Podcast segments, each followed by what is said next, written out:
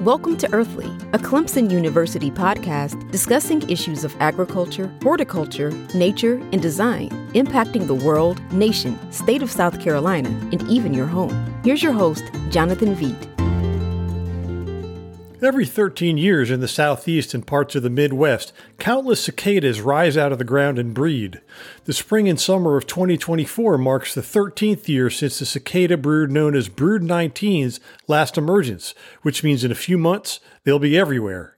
Today on Earthly, I talk with Clemson University entomologist Eric Benson about the fascinating life cycle of what are called periodic cicadas. Benson is going to tell us what we learned about Brood 19 when it emerged in 2011, what we can expect when they come out again in 2024, and what citizens can do to help scientists understand this wonder of nature. Thanks for joining me on Earthly today, Eric. First, it, it the sound of cicadas is sort of a southern soundtrack we're used to in the summer. But the cicadas we're expecting this time around, the periodic cicadas, are very different. Could you talk about their life cycle and what makes them different from annual cicadas? Well, thank you, Jonathan, for having me today. Uh, yeah, the, the sound of the periodical cicadas uh, is actually different than the the annual ones, the ones we hear every summer here in in South Carolina. But more so, it's because there's just so many gosh darn numbers of them. There's just tons of them, billions of them that emerge with the periodical cicadas as compared to the annual cicadas. So it's it's a numbers game. What are, what's the, what are the life cycle differences? Annual cicadas that we see every year actually have about a two to three year life cycle but they overlap. So we we see them come up, and we normally generically call them dog day cicadas. The periodical cicadas uh, are either 13 year or 17 year.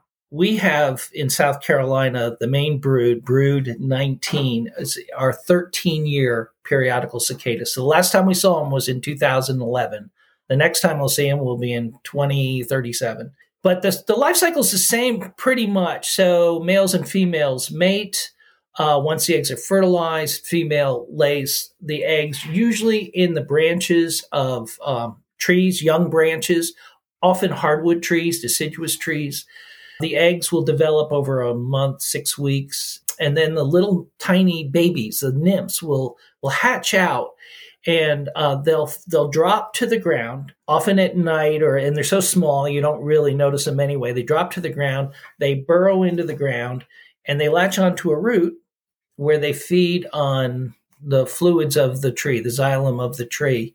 And with the periodical cicadas they they they feed for 13 years as an immature wingless insect. And uh, and then after 13 years which blows my mind more or less they'll all emerge about on the same day 13 years later crawl up out of the ground crawl up on a surface the trunk of the tree but the side of your house the wheels of your car wherever they they are they and then they shed their their last immature skin if you will and and emerge out as the hardened adult with wings. It takes them about 12 to 24 hours to do that. So they usually do it mostly at night or in sort of hidden places because they're vulnerable. And then when they can fly, they go back up in the trees. Males sing their love song to the females, calls the females in, they mate, and the cycle repeats itself. What the heck are they doing under the ground for 13 years? Just basically feeding. Um, again, they, they molt, uh, so they're very small insects to start with. But those of us that have seen cicadas, you know, they're they're sizable insects. They can get up to inch, inch and a half, some two inches, because there, there's over 150 species of cicadas out there.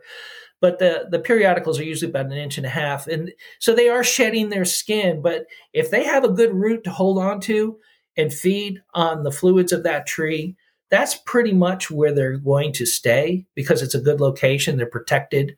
Uh, they're away from predators by being underground, feeding and waiting. Eric, what do we know about how they reproduce? Well, the males, the adult males call in the trees. The females come over. They're they're morphologically different. Uh, so if you're a bug nerd and pick up enough cicadas, you can tell the difference. The the males basically have like a little little flap on their backside. The females have a have a groove where their ovipositor is. That's what they use. It's like a syringe. That's where they're going to use to stick their fertilized eggs into the branch of a tree. But uh, they they copulate like most insects. It's interesting, Jonathan, though, when, when I followed them in 2011, I would see a certain number, I don't know what it was, but let's say 10% of cicadas flying around, but their backside looked like Santa Claus's beard. There was a big, white, fluffy thing coming out. And what it is, is uh, Massospora. It's a fungus, and it's a really devious fungus. And so it doesn't kill the cicada.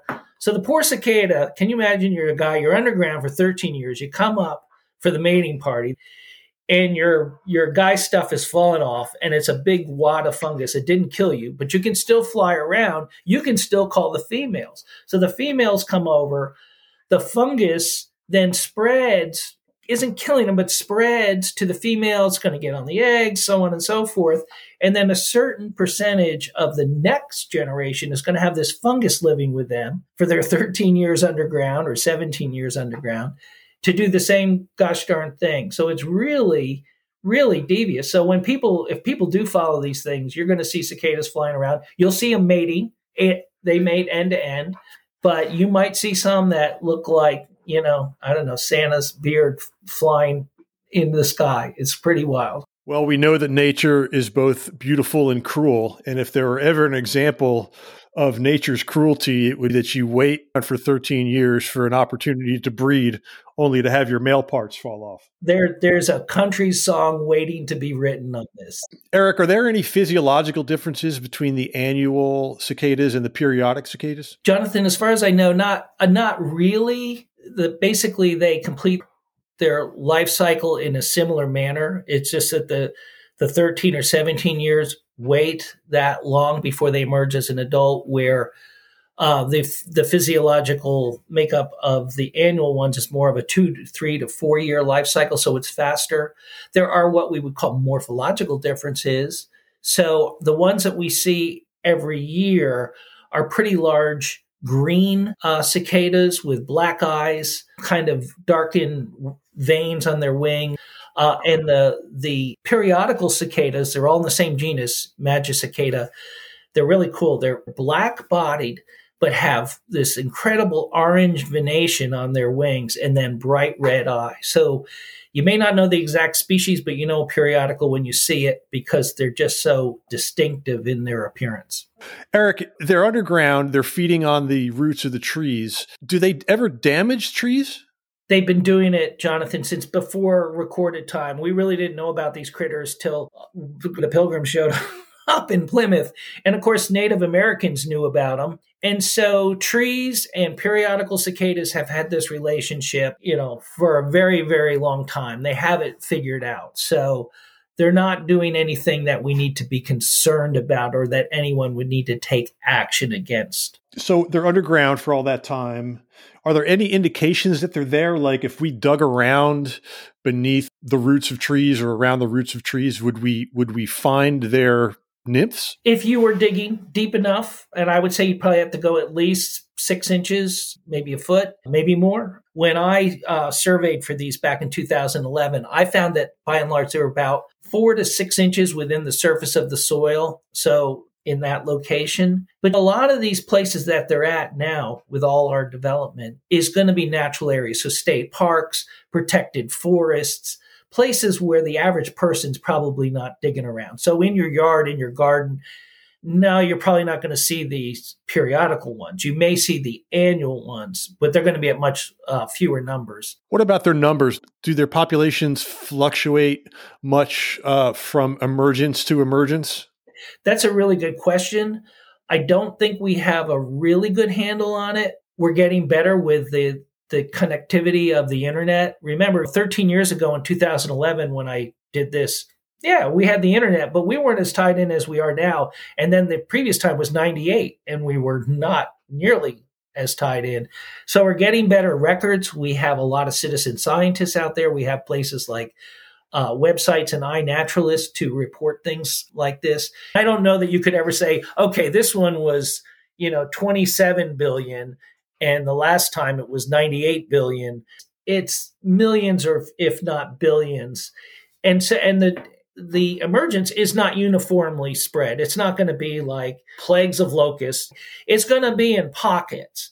And so again, our experience with sort of state parks, protected areas were great places in April, May, early June in South Carolina to see a large number of these these insects. I would imagine their emergence is a real feast for wildlife. Talk a little bit about that.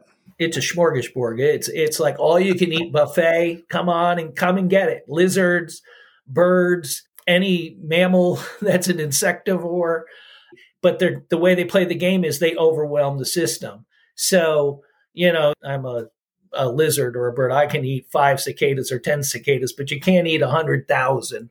And so that's what they do. They just so overwhelm the system. A large percentage make it to reproduce and get their genes into the next generation via their their offspring and that's the name of the game in biology and, and there are always those uh, people who like to eat insects do you have any recipes for them? Yeah, well, they taste like crickets. So there's recipes for all sorts of insects out there, and, and generally, just like crickets, uh, grasshoppers, they're high in protein, low in fat. If I were to eat them, I have eaten insects, but I have not eaten cicadas, not yet anyway. Uh, I'd probably go for the immature, softer nymphs as they come out of the ground and big and fat and squishy. Uh, if I were to eat an adult, I'd pull the wings off. Uh, they'd be pretty crunchy. And personally, I would I would cook them. So I would saute them or boil them or something because insects just in general they they have bacteria in their bodies. They have viruses. They have parasites. Maybe a little uh, garlic and olive oil. Always. Never go wrong with the garlic and olive oil. So they make a heck of a racket are they like crickets where they're kind of rubbing their legs together or do they have some other uh, device on their bodies that they use to make that racket? They have another device on their body uh, it, and it's only the males. It's they're called tymbal it's a and, and it's like it's a membrane a thin membrane with muscles attached to it and basically vibrates back and forth. But for every nerve impulse, it's kind of like when you pull a rubber band and it vibrates more. The, the tymbal does that and it can vibrate several hundred times per second, which is just mind boggling to me. And so this this membrane gets the impulse and it vibrates and then makes that that cicada calling sound that you hear. And then the males and the females both have tympana, which are eardrums, and on, on, their abdomen as well. So the tymbals on the abdomen of the males on the top part. The tympana are also on the females and males, so they can hear. The males can hear, the females can hear. And it's important because males get together to chorus. So it's, you know, it's like having a chorus. So you you know, one lone voice may be very nice, but there's nothing like a hundred voices or a million voices. And when you have that many males chorusing, it's super stimulant to the females, like, come on over.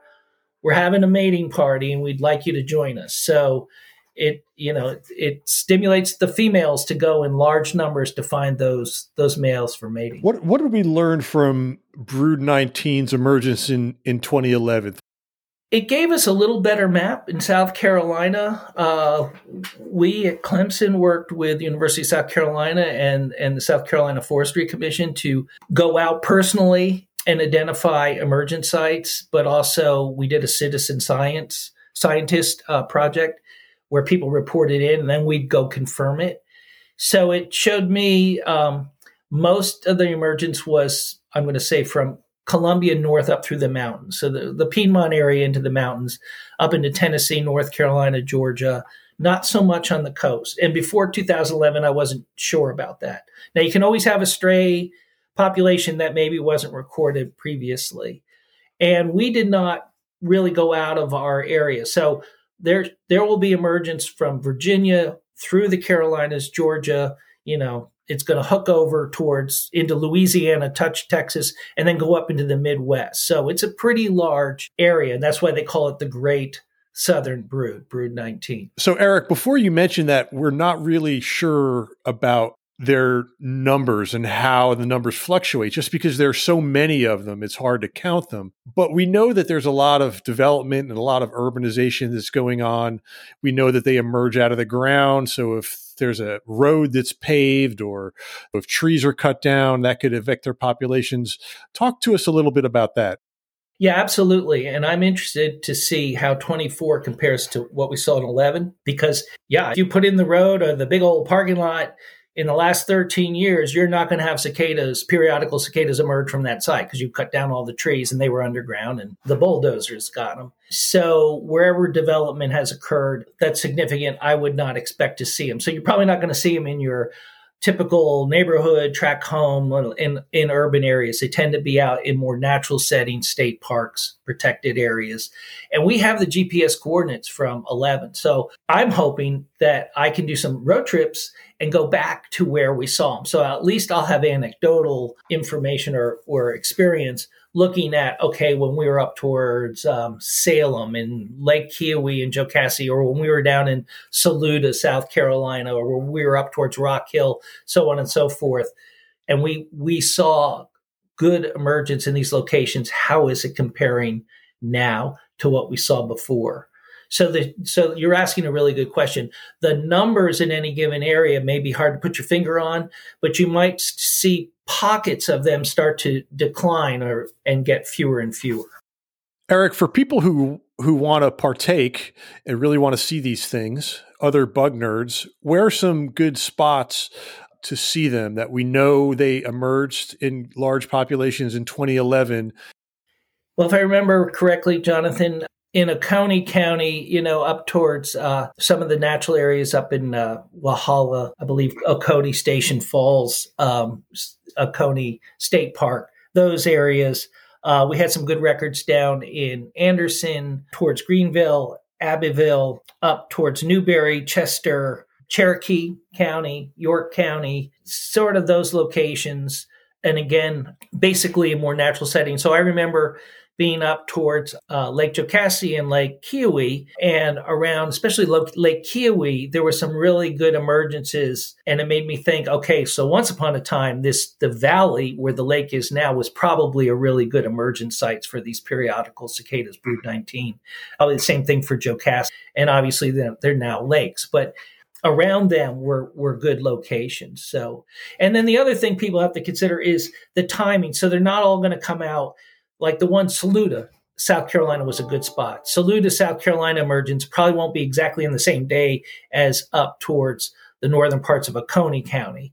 It's sort of track them, wait and see. And by the way, there are cicada chasers, you know, like there are storm chasers. It's pretty cool and do this. And so people will be in their cars driving around the southeast you know, Virginia over to Louisiana and up into the Midwest tracking these cicadas. And you'll get reports. People will report, especially if you go on some of these um, websites that that tend to track these things. You mentioned before that in 2011 there were some citizen contributions to follow in Brood 19. W- will there be any similar contributions available for citizens to make this year? My guess is there will be places. Uh, again, there's some locations like iNaturalist that can be used. Some of these cicada sites, uh, University of Connecticut has a great site for people to report sightings. So there will be places for people to report and validate. Should people be concerned about the damage to homes, cars, or property? And and if so, is there anything they can do to prepare? I don't think they should be concerned. They don't bite. They don't vector diseases to people to pets. They they're plant feeders. They're not going to hurt your house. They're not going to hurt your property.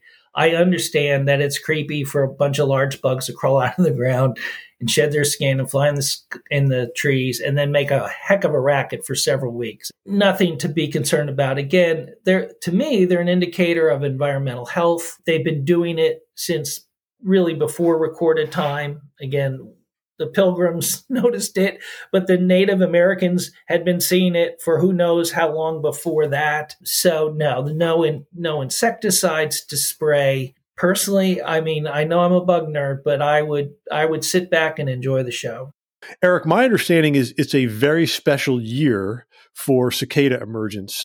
We're going to have uh, the emergence of Brood 19, the 13 year periodical cicadas, the, the Great Southern Brood. And we are also going to have the emergence of Brood 8, the 17 year periodical cicadas, one of them, it, the, also called the Northern Illinois Brood.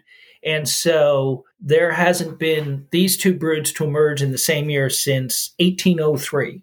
So Thomas Jefferson was president back then. So it's going to be kind of an interesting year and it's not going to happen again in any of our lifetimes. Now, for those of us in South Carolina and, and close areas, we're not going to see these two broods. That there's a reason why it's called the Northern Illinois brood, because it's basically Northern Illinois, gets up towards Minnesota, a little bit over Iowa and, and uh, Indiana. So in those in that part of the Midwest, yeah, people could see an overlap of the two broods because brood 19 does also get up into that area. But for us, it should be just good old brood 19 that we see every 13 years. So if you're a real bug nerd, you can watch the southern emergence and then hightail it up to northern Illinois and see the cicadas up there and say that you've witnessed something that hasn't happened since 1803. Absolutely. And I am considering doing that seriously. this has been great, Eric. Thanks for coming on Earthly and talking about the science of cicadas. And when they emerge, or shortly after they emerge, we'll have you back on and you can tell us what you learned. Thank you, Jonathan. I, I enjoyed it.